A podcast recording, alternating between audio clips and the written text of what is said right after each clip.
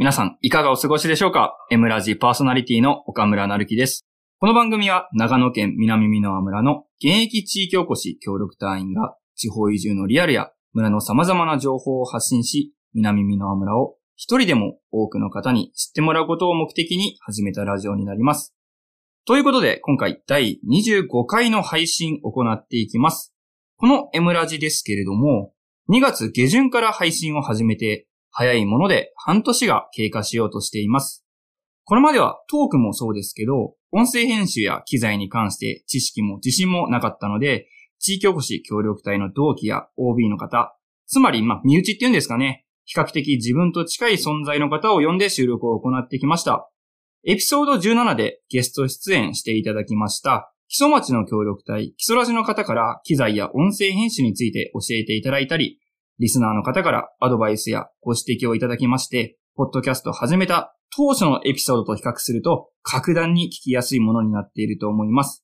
これは勝手に私が思っているだけですけど、これまではシーズン1、そしてこれからはシーズン2として、新しい段階に M ラジが入っていけたらなと思っております。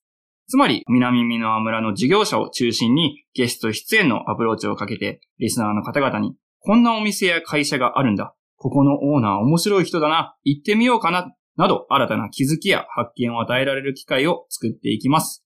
また、私自身がポッドキャストを通じて人と繋がるという意味でも、近隣市町村の協力隊や周辺地域にも足を運んで交流を深めていこうと思っていますので、リスナーの皆様には今後の M ラジの変化に注目しながら番組を聞いていただけたらと思います。では早速本日のゲストをご紹介したいと思います。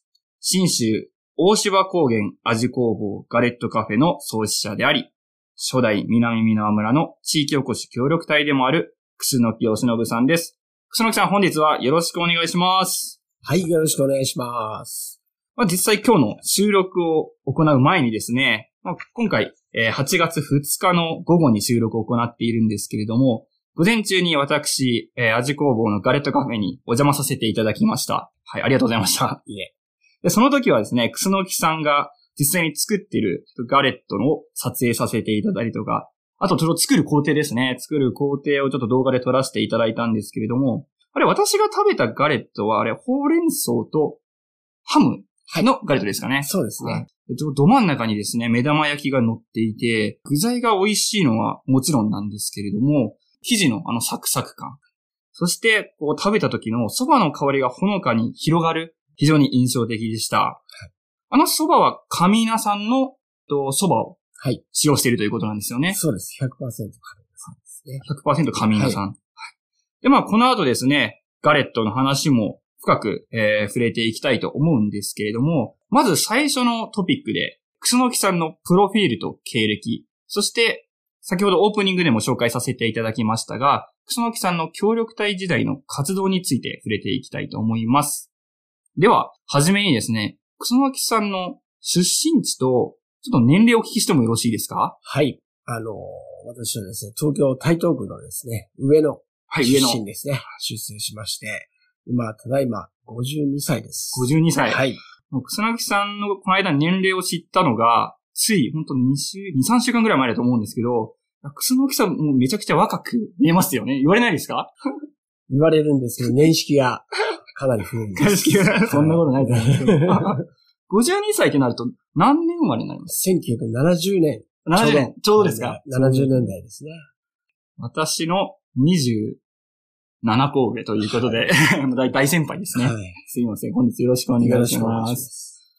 上野のご出身ということで、まさに大都会ですよね。そうですね。もう、上野駅から30秒のところにお家があって。本当ですか？うるさいですね。ものすごい。まあ、大きい商業地なので。ああ、そうですよね。はい。まあ、電車の音もそうですし、人も多いですから、そういう、はい、まあ、ざわざわっていうか、そういうところですもんね。はい、もうざわざわした中で育ちました。もう、アメ横とかは庭って感じですよも歩いて、まあ、10分以内ですね。あ、10分以内。アメ横が歩いて10分以内なんていう人は、あの、人生で出会ったことないですね。そうですか。じゃあ、上野公園とかよく動物園とかありますよね。上野動物園はもう、写生会、必ずですね。そうですね。えー、科学、国立科学博物館。博物館、はいはいはい。まあ、そこで遊んでたり。はい。あとあれですよね、西郷隆盛の像とか。あ、あっちまではちょっと遠いです、ね、あ、遠いですか？ええあるんです。あります、上野公園ですね。遊び場でした。はい。そんな、まあ、台東区出身の楠木さんが、はい、どうしてここ南美濃村に移住してきた？まあ、そこを皆さん、まあ、リスナーの皆さん気になると思うんですけれども、それはちょっと、もうちょっと後で聞こうと思います。はい。草木さん、前職？はい。今、草木さん飲食店経営されてると思うんですけれども、はい。前職ではどういったことをやられていたんですか？はい、前職はもう総合建築業ですね。えー、土木から建物を建てる。はい。すべて行ってました。ゼネコン。あ、ゼネコンで？はい。はい、開発とか設計にも携わってたという形ですか、ね、はい、僕は主に、えー、営業からですね。はい。それから企画、それから、あ予算付けから、はい。プレゼン。はい。あなどですね。まあ、主に全体的な経営を見てました。はい。はい。最終的には。はい。実際に草木さんがなんか手掛けた、はい。思い入れのある建物だったりとか、はい、施設なんかがあったらぜひ教えていただきたいんですけれども。はい、まあ、直近来る前ですかね。はい。えー、やってたのは、鉄道博物館ですね。大宮。鉄泊ですね。鉄泊ですね。はい。あの辺は面白いかなと思います。あとは、日本科学未来館。日本科学未来館、お台場でしたそうです、ね。そうですよね、はい、お台場ですよね。この辺も、毛利館長が、抽選の、はい。乗った。ああ。はい。ものが展示されてたりとかしてたんですね。はい、そうですね。すごいですね。鉄泊、そして日本科学未来館。はい。今、その鉄道博物館っていう、まあワードが出てきたんですけど、はい。私出身が埼玉県の上尾市というところで、はい。実は鉄道博物館がお隣の埼玉市にありまして、はい、まあ通勤だったりとか、大学通学した時は、もう毎日のように鉄泊の前をこう、高崎線で通りながら眺めてたので、ちょっとね、はい、思い入れがいろいろあります。はい、ただ一回もちょっと鉄泊に行ったことがないので、はい、ぜひ、はい、大人も子供も楽しめる。そうですよね。欲しいなと思いますけどね。博物館のちょっと外にも、うん、まあ、ちっちゃい電車っていうんですかね。線路が引いてあって、こうね、回ったりできるような線路が、と列車がセットであって、すごい楽しそうだなっていうのは、いつも車窓から眺めてただけだったので、今度ちょっと帰省した時は、中に入ってみたいと思います。はい。今ちょっと気になったのが、この建設業界から、はい。どうして飲食業界に、まあ、転入っていうんですかね。はい。入ろうと思ったんですか？まあ、建設業界は、まあ、僕がやっていた時代はバブルの時代から始まって、はい。それからバブルの終わりを迎えて、はい。その後、まあ、ずっと年々と続いていくんですけども、はい。まあ、僕の中では、まあ、ずっと建設の仕事、都庁の第二庁舎の、あの、現場監督から始まって、はい。まあそこから、まあいろんな物件を手掛けるようになりまして、はい、プロジェクトも組めるようになり、うん、まあ会社の経営も起こすようになって、えー、一通りすべてを、まあやりきったかなというところでですね、はい、この先、まあこのまま、えー、この業界に骨をうずめるべきなのか、うん、はい、それとももう一つの、まあ、新しい人生を、うん、あの、スタート、ステップ切るのかっていうところに、はい、はいまあ、40で僕はもうやめようと思ってまして。はい。で、40で、えー、違う人生を進もうと思ってたんですけども、はい、まあ、40ですぐには切り替えができずに、はい、まあ5年かけてですね、はい、まあ引き継ぎや、いろんな、うん、あの、データ調べたり、どこに行こうかなと。まあ東京のホームグラウンドでは、怖いものなしなんです。台東区周辺では。はい、もう、台東区、まあ上東地区ですね。はい、それから、まああの、目黒区、はい。港区。はい。あの、あの、世田谷区とかですね。ああいうとこはいいんですけど。はい。それ以外一歩出るともう、道、右も左もわからない海になるので。はい。いろいろ調べまして。はい。それで、えー、よし、動くぞと。はい。決めて動きました。その木さんは、何歳まで建築業界に携わってる ?45。45まで携わってはい、もう本当に直前、来る直前まで。はい、携わって。はい、そうですね。大学とか卒業後、二十数年間っていうんですかね。二十数年間。そうですね。7年ぐらいですね。はい。もう大学時代からバイトして。ああ、そっからですね。はい、ずっとやってましたね。はい。で、飲食業界に。はい。転入したと。はい。南美濃村を知ったというか、南美濃村を選んだきっかけっていうのを教えていただいてもよろしいですか、はい、やっぱり奥様がですね、はい。えー、駒ヶ根市出身で。はい。同じ神なんですね。はい、で、モンクレバよく来てまして。はい。毎年ですね。はい。お正月、それから、まあゴールデンウィーク来れるとまあ、あの、顔出しを来たんですよね。はい、その時にいろいろまあ連れてってもらったり、まあそれこそ大島高原に来たことが何度かありましたし、うんはい、まあすごい自然豊かなところなそうですね。はい。まあなん、まあ僕自体は、まあ本当にこの地域を全く知らなくて、はい、長野県で軽井沢とか、ああ、そうですね。前とかは何回も行ってたんですけど、ほとんど、稲市とかそういうところが全くわからなかった。そうですね。はい。まあ、自分もまさにそうでしたね。長野だと、東進とか、東進の軽井沢とか、佐久とか、あと上田とか、はい、まあ、それこそ北進だと、まあもちろん長野市だったり、割と南進ってなかなか知らない。知らない。そうですよね。はい。じゃあ、奥さんの実家が駒金で、はい。で、えっ、ー、と、奥さんも最初東京にいらっしゃったっていうことですよね。東京で出会いましたね。そうですよね。はい、東京で住まわれてて、えー、奥さんの実家である、はい、まあ、こっちの神名で、暮らそうっていう判断をした。そうですね。僕が勝手に決めました。奥さんの反対とかなかったんですか？あ、もろに反対しました、ね。そうなんですか？もう田舎が嫌で、東京に出て、はい。頑張るぞってキャリアを積んで、はい。る途中で、はい。なんで田舎に戻らないといけない？そうですね。いうところを散々言われました。はい。そこは、説得で説得ですか？説得しましてですね。はい、まあ5年がかりですね。説得。長いですね。5年。まあ僕自身も、まあ、あの、なかなか踏ん切りがね、つかないところを、まあ奥さんのその、東京のふるさとの良さがね、はい。行く決意ができたので、はい。はい。よかったかなとじゃあ、楠木さん、建築業界から、まあ、飲食店の方に、飲食業界に転入したということですけど、はい。まあ、オープニングでも述べましたが、楠木さんは初代の南美濃村地域おこし協力隊ということで、協力隊時代はどういった活動に従事されてたんでしょうか？はい。僕は産業課の農政係に所属してまして、はい。で、当時、まあ、6次産業か、はい。1次産業、2次産業、まあ、3次産業で、そうですね、6次産業で、えー、南に、あの、新州大芝高原を、まあ観光、はい。近しげようと。で、僕が来る、まあ前の年に多分、産業化に商工観光化っていうのができて。あ、はい。そうなんですね。臨時でできてたと思うんですけど、はい。まあそういった、まあ、この一つの施設を、はい。まあオープン化していく。うん。というために力になれればと。はい。で、まあ僕の経験とかいろいろの中で、ここはできるんじゃないかうん。というところで、まあ、農政さんの方で、はい。まずはそこを進めてやってみようというところで、からスタートです。実際、地域おこし協力隊時代の中で、うん、もうあれですかね、半年ぐらいで、はい。起業っていうか、はい。今の味工房のガレットカフェっていうんですか？はい。を、もう任されたみたいな、ちょっとお話も聞いたんですけど、ええ、そうです。まあ、もうそこが目標だったので、あ、そういうことですね。ええ、まあ、そこを、えー、6次産業の、まあ、調創請求を、まあ、いただいて、はい。えー、それで観光します。うんうんうん。で、まあ、後には道の駅っていう形になるまで、はい。いけるかっていうところなるほど。はい。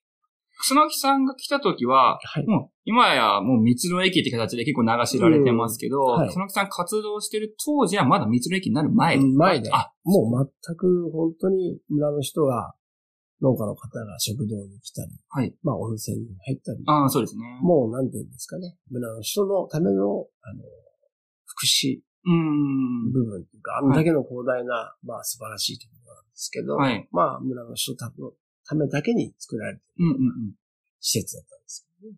まあ観光資源っていうか、そういう、よその人が来るっていう感じじゃなく、地元の人の憩いの場みたいな感じ、もうまさにそうですね。はい。ありがとうございます。では続いて、えー、楠木さんが経営する味工房ガレットカフェの詳細についてちょっと深掘りしていきたいんですけれども、はい。楠木さんが経営する味工房ガレットカフェっていうのは、具体的にはどんなところなんでしょうか？はい。えっ、ー、と、僕がやってるところはですね、まあ、フランスの北西部の郷土料理。はい。えー、ガレット。まあ、蕎麦粉を100%使った、はい。えー、まあ、蕎麦粉を、あまあ、薄焼きにして、水に溶いて薄焼きにしたものに具材が入っているようなものなんですけど、まあ日本でいう蕎麦とは全く違う食べ物なんですけどはいはいはいはい。要はあれですかね、蕎麦粉を使ったクレープっていうと皆さんイメージしやすいですかね。はい、そうですね。クレープですね。いわゆる包んだものっていうイメージです、ね。ちなみに、いつオープンされましたか？味えっ、と、2016年の11月。2016年11月。か。はい。そこまで覚えてるね。はいなんでと、南ノアでガレットをやろうっていうふうに思ったんですか？まず、まあ農政で、いろんなこの村の食材をまず知ってたんですね。はい、3ヶ月かけて、どんなものが作られてて、うん、どんなものが有名で、美味しいのか。はい。それをそれぞれこう、農家さんを回って、えー、これで美味しいな。で、見てると、ほとんどのものが作れると。ああ、取れると。はい、紙になってか南の。ね、蕎麦、はい、リンゴ、はい、もう何でもある。野菜もそうですそうですね。なので、まあ、これはもうどんなことをやっても、美味しいものが地物を使ってできると。はいうん、まさに6次産業の1次産業、はい、2次産業もいけると。じゃあ加工する中で、まあ、やりやすいだろうな。そうですね。はい。実際、こう、ガレット作る中で、はい。飲食とかの働いてた経験っていうのは、そのさんないですよね。全くないです、ね。全くないですよね。はい。どういった形でこうガレット作りの修行って言い方もあれですけど、はい。こう、技術、あ、そうですね、技術を習得していったのか、ちょっと教えていただいてもよろしいですか？はい。まず蕎麦はもう、ここはもう名、名産で、新州の蕎麦といえばもう名産なので、そうですね。名店はいっぱいあるんですね。うんでその中で僕が蕎麦屋、蕎麦屋を出したところで、はい。何も面白くない。そうですね。ライバルだらけですからね。し、えー、まあ、あの、面白さもないので、はい。えー、ガレットっていうもので、まあ東京でもそんなに知られてなかったんですけど、はい、まあ、あの、ガレットだったらもしかしたら面白いんじゃない？か。えー、まあ第一人者もいないし。はい。ということで調べまして、そうしたら、えー、ル・ブルターニというですね、はい、まあ、フランスの人が社長の、はい。えー、まあ東京でももう何て、何十店舗もやってるような会社がありまして、だ上司頼むならそこで、はい。お願いしてみようと。ええー、すごいですね。はい。ということで、えー、ぶっつけで行きました。営業っていうか、もう、直談判しに行った直談判しに行きましたね。えー、で、まあ、フランス語もわかんないので、はい。あの、まあ、マネー、日本のマネージャーの代表の担当の方に、はい。お話をしまして、はい。まあ、見事に、うちにはメリットがないお断りしますということで 言われまして、はい。まあ、あの、粘りに粘って、はい。どうか話を。うん。必ず今後、あの、この会社にメリットがやってくるので、はい、それまでは、はい、あの、僕の話を聞いてください。はい。粘り強く。熱い思いで。はい。交渉しましたね。それは東京の本店っていうか、はい。ブルターニの本店、神楽坂にあると思うんですけど、そうです、ね。まで出向いてっていう。そうですね。それはもう協力隊時代ですか？そうです。すごいですね。で、その中で、うちはまあ、ブランディングでやってると。はい。ということと、あと、クオリティ。ああ、そうですよね。はい。にはクオリティがないと、じゃあお前が同じ、うちの店の焼いてる、まあ、はい、プロと。はい。同じ味が出せるんであれば、やってほしい。ああ、なるほど。で、ロイヤリティも払えない。うん。FC 契約はできない。はい。えー、中で、じゃあ、えー、予算もないので、はい。技術とあれだけくださいと。はい。いう話ですから、はい。当然向こうにとっても、そうですね。え？っていう話で、まあ時差まで当時まあフランスにいるので、はい。まあディレクター、日本ディレクターの方を通して、仲介していただいて。2日後ぐらいに返事が来て、はい。嫌だと。お断りしますと。まあいうのを繰り返しつつ、はい、じゃあ、あの、まず修行してもらわないと困る。はい。じゃあこれを勉強してくれはい。このクオリティまで達するんだったら、もしかしたらやってもいい。かもしれない。一応そこまでなんとかこぎつけたってことですね。そういうことです、ね。はい。はい。そう言われたとき、楠木さん自身が、はい。調理場に立って、もうガレットを作る気満々の状態で、もちろん。はい、なぜかというともう、ここの品質がいいので、はい。僕のある程度腕がなくても、はい。食材でカバーできると思う。なるほど。なので、ある程度の技術さえ身につければ、はい、もう、この地のものを使った方が絶対勝つので、ああ、なるほど。はい。美味しいものを、取り立てのものを朝取ってきて、はい。それを提供できるので、一番美味しいやり方だ。東京にはできない。なるほど、なるほど。ええそれだけ、こっちのカミーナの、まあ、蕎麦粉っていうのかな、蕎麦の品質に、草薙さん自身が自信を持ってたという。自信を持ってました。ことです、ね。はい。で、それをいつか、ブルターニュで使ってもらおう。っていうことも、はい。えー、念頭にもうすでに持ってたので、はい、そこをしてました。実際ガレット作り、神楽坂の本店とかでも、はい。何日間も修行を受けたりしたんですか？はい。えっ、ー、と、大体もう本当にオープンギリギリまでですね。はい、2週間行って、はい、2週間村に。また2週間行って、はい、2週間も。っていう感じで、2週間ずつ修行して、はい。やってました。延べ3ヶ月。3ヶ月。はい。村と東京行き来しながら、はい。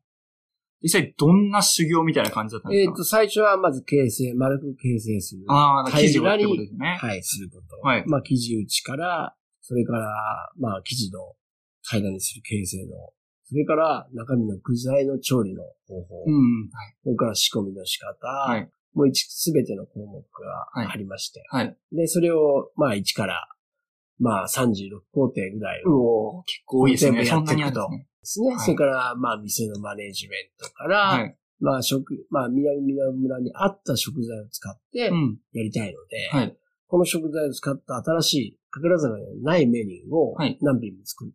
ああ。出したいと。はい。っていう中で、まあ、その、いろいろこう、食材をて持ってってですね、そのために。はい。どうですか？で実際向こうでも、わ、これ美味しいぞ。うんうんうん。うちでも使わせてくれ。っていうような感じでですね、はい、どんどん、まあ、実際に社長もこっちに来て、あこの村の、はい。大芝に泊まってもらって、うん、で、まあいろんなところも今の店とかですね、はい。まあ、かもしかしるさんとかいろんなお店ご紹介させてもらったりしまして、はい、まあかなり興味を持ってます。うんうんうん、それで、あ、いいんじゃないかと。徐々にこう、まあ、しっかり、した話ができるようになって。で、まあ、2週間に1回行ってるもんですから、はい、行くたんび、新しい情報を持ってですね。うん、で、まあ、社長が帰ってくるタイミングに全て合わせてやってましたね。実際、草薙さんが東京の方に持ってった食材って具体的に覚えてますか、はい、リンゴですね。あ、リンゴ。蕎麦粉。はい。それからアスパラであったり、はい。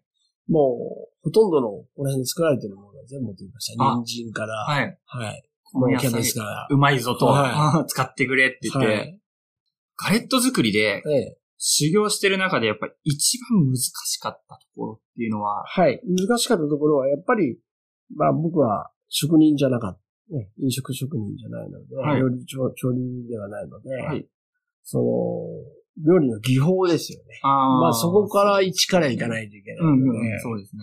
あの、全くその辺がもう一から素直に入っていただいて、うん、もう全部一から教えてもらって、はい、そこの現地のその教育してもらう方にですね、はい、フラン一応フレンチなんで、はい、フレンチのノウハウを一通り、まあ全部一からですね、はい、や、教えて叩き込まれた感じですね。そっちの影坂の方は日本人えっ、と、ほとんどが、まあ、フランス語喋る。あ、日本人。フランス語喋る日本人。120人ぐらいですけど、はい、ほとんどの方が、まあ、話すときは、まあ、社長と話すときは英語って方もいるし、まあ、フランス、ほとんどの半分以上はみんな、フランス語ベラベラで、はい。フランス語に実際にフランス店の方に行って、修行積んで、みたいな。って方たちが、まあ、行きたくて、そこに入ってきてる子たち。まあ、料理の子たちも、たくさんいるんで。はい。今、個人的に思ったんですけど、ええ、向こうの人って、もうガレットに命をかけて修行を積んで、ええ、フランス語も喋れて、そういった中に楠木さん一人、あんまり、あと料理経験もない方がこう、飛び込んでた時の、はい、なんだろうな、やっぱ苦労って多分計り知れないものがあったと思うんですけど。はいまあ、そこは僕自身はもう一から学ぼうっていう初心なので、はい、なので、言われたことを、こいつなんだっていう若い子たちもいっぱいいるんですけど、うんうん、まあ、あの、そこは、まあ、全く違う、うん角度で入ってるので。そうですね。確かに。まあ、とにかく一生懸命。はい。一日、まあ、だいたい1000枚ぐらい、一日1000枚ですか、はい、まず形成しないと、店には出させてもらえないので、はい、まず仕込みをひたすらやる。はい。形成する技術を学ぶ。はい。蕎麦を打つ。はい。で、具材を調理する。うん。っていうところをひたすらもう基礎を。はい。叩き込まれてもらってから、じゃあ、店舗出てっていう。はい。形で、店舗に行って、そこで初めて、その、実際にお客さんに出せるレベルまでは、まあ、そこで修行してる、持ってったって感じですね。はい。メインで焼いて、みたいなことできないですね。はい。サブで。そうですよね。えー、後ろでですね、盛り付けをしたり、具材を仕込んだり。うんうんうんうん。まあ、いわゆる一般的な調理の練習ですね。はい。をしてました。もう、それはこの楠木さんの社交性っていうか人柄があったからこそだと思うんですけどね、やっぱり、はい。もう実際にオーダーも全部フランス語ですから。はい。で、オーダー表も全部フランス語で来るので。あ、そうなん日本語じゃないんですね。全くわかりません。あの、何弱や何パッサージュ。はい、ね、何名様です。はい。お客様何名様？で、パッサージュ二人来ました。はい、で、女性ですか、男性ですか？で、焼き方はどうしますか？食材は何します？全部メニューのリストも、フランス語。フランス語で来ます、ね。ああ。全くわからないので、ね、通訳をしてもらって、はい、次何？これ何？1から10ぐらいまで覚えてるっつって。はい。アンドゥートラ、キャトルサンクセットとかって言いながら、あの、まずそこが大変でした。そうですね。まず語学の勉強語学が。もうやりつつ、ガレットの作り方も学んでいて。はいで、こっちに戻ってきた場合は、もう全部日本語で。そうですよね。まあ、そんな苦労があって今、はい、えー、ガレット作られていると思うんですけれども、はい、楠木さんの中で、今、ガレット作りで一番大切にしていることがあったら、ぜひ教えてください。はい、もう決してブレないことですね。ブレないことブレないこと。味にブレがあったら、はい、もう逆、お金を払ってきてくれたお客さんはもう美味しくなかったら、うん、美味しくないなと思ったら、絶対来ないので。ああ、そうですね。だから決してブレないように、同じ味を安定していつでも美味しいものを提供できるように、はい、体を整えて、うん、それから周りのスタッフも教育して、はい、徹底的にそこは、えー、ブレないように、はい、して、というところですかね。ブレないってことが一応軸で。はい。ってことですね。はい。で今日、えー、午前中に楠木さんが実際に作っている工程を、まあ動画でとか、あと自分の目で、ちょっと、はい、えー、確かめ、確認させていただいたんですけど、ガレットの生地を伸ばすときが、まあ、パッと見てると結構簡単そうには見えるんですけど、あれが実は難しいんですよね。あれはね、僕は4日間かかりましたね。生地の成形。まあ、成形でちゃんとできるんじゃなくて、はい、丸くなるまでに、厚み関係なく、はい、生地を落として丸くするのに4日、はい、4000枚ぐらい。4000枚ですか、言うても4日で4000枚と、まあ1日1000枚ぐらいは、成形というか、こう、生地をね、丸くするの、作業やってたってことですよね。はい、生地の厚さっていうのは、置いてる部分によってやっぱ変えてるんですか？はい、そうですね。あのー、結局、調理する具材が真ん中の方によるので、はい、真ん中を若干薄めにするんです。あ、なるほど外。外が焼き上がると同時に、中がちょうど同時に焼き上がるっていう感じに仕上げる。ちょっと薄、薄鉢状になって。ああ、なるじゃあ真ん中に行くにつれて気持ち薄くなってるよっていう、はい。はい。具材が入ってるものに関しては。で、具材が入ってないものに関しては、手持ちのものとかに関しては平らにしてる。そんなに奥が深いんですね。深いです。本当にコンマ数ミリの世界。そうですよね。すごい薄いですもんね、はい、ガレット。まあ、あの薄さがあるからこそ、あのサクサクの歯応えとかもね、はい、あると思うんですけれども。はい。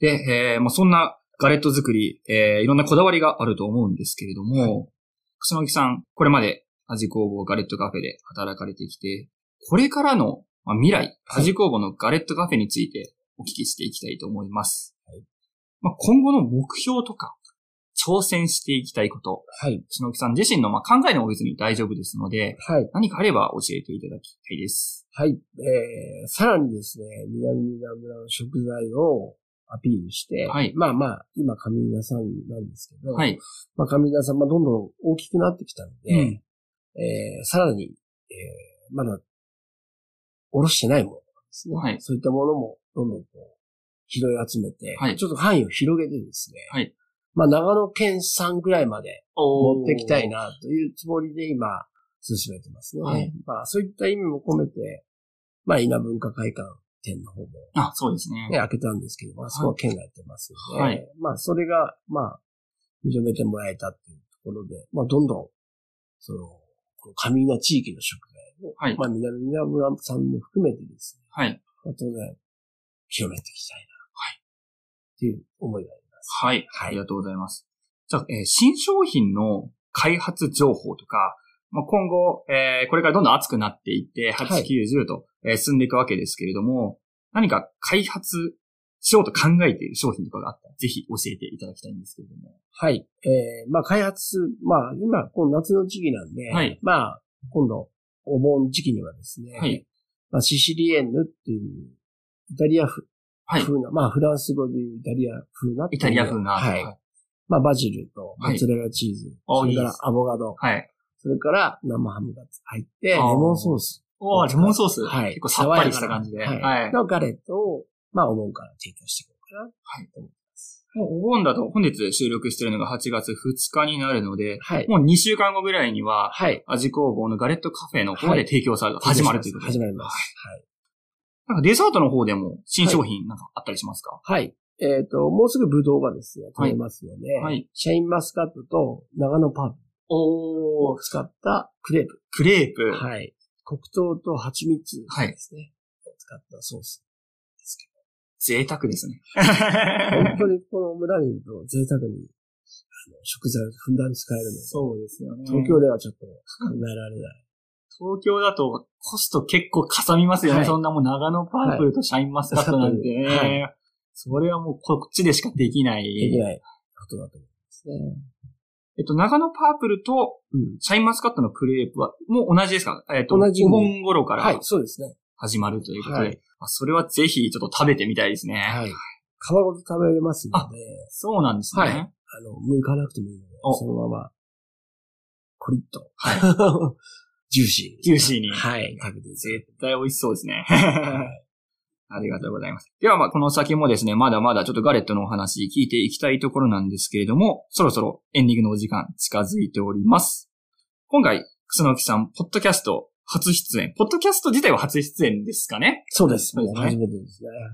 本物のね、ラジオ番組にも出演されたということなんですけれども、はい、具体的にどんな番組に出演されたんですか？えっと、井口明美さんのあの、稲谷巡り合い。稲谷巡り合い。はい、長寿番組ですね。はい。2回ほどさせていただいて。2回も？はい。どれぐらいの尺だったんですか？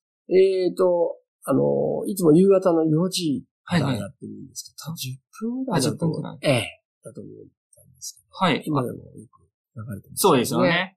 夕方の時間帯に。はい。あれ、レポーターの方が、味工房に来て、草木さんにインタビューするみたいな感じだったんですかね。そういう感じですね。はい。プライベートでもたまによく食べるんですよ、ね。あ、そうなんですね。はい、じゃあ、えー、まあ、レポーターとしてではなく、はい、プライベートにもちょっと進行があるっていうことですね。はい、進行があって、まあ、たまに食べて、聞いてもらって、はい。食べて、食べに来てくれます、はい。という形で本日、まあ、ポッドキャスト出演していただいたんですけれども、本日ね、ちょっと機材トラブルがありまして、前半ちょっとドタバタした部分もあったんですけれども、ぜひ感想を一言いただいてもよろしいですか？はい。もう本当に、えー、もうどんどん出させてもらってですね。また新しい、あの、企業家さんも、南名村に商工会いっぱいいますので、うん、そうです。